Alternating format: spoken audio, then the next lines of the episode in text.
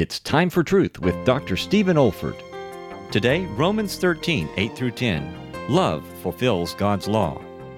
Now, quite obviously, to any anointed eye, the love described in these next three verses is a divine quality.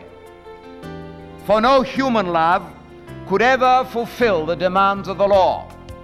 On the contrary, man in his natural state is incapable of fulfilling the law. The lust, the sin, the war, the death we see around us today are but eloquent evidences of man's inhumanity to man, man's inability to fulfill God's moral standards.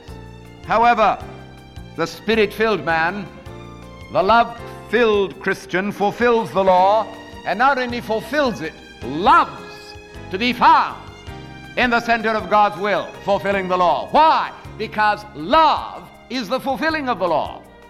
For while Christ took the curse of the law, while Christ took the commandments of the law, Christ never negated the standards and the moral absolutes of the law.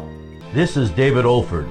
You have been listening to a message from God's Word delivered by my late father, Dr. Stephen F. Olford, who went to be with the Lord in the year 2004. If you wish to learn about our online resources or learning events at the Institute for Biblical Preaching, our web address is olford.org. That's O-L-F-O-R-D dot org.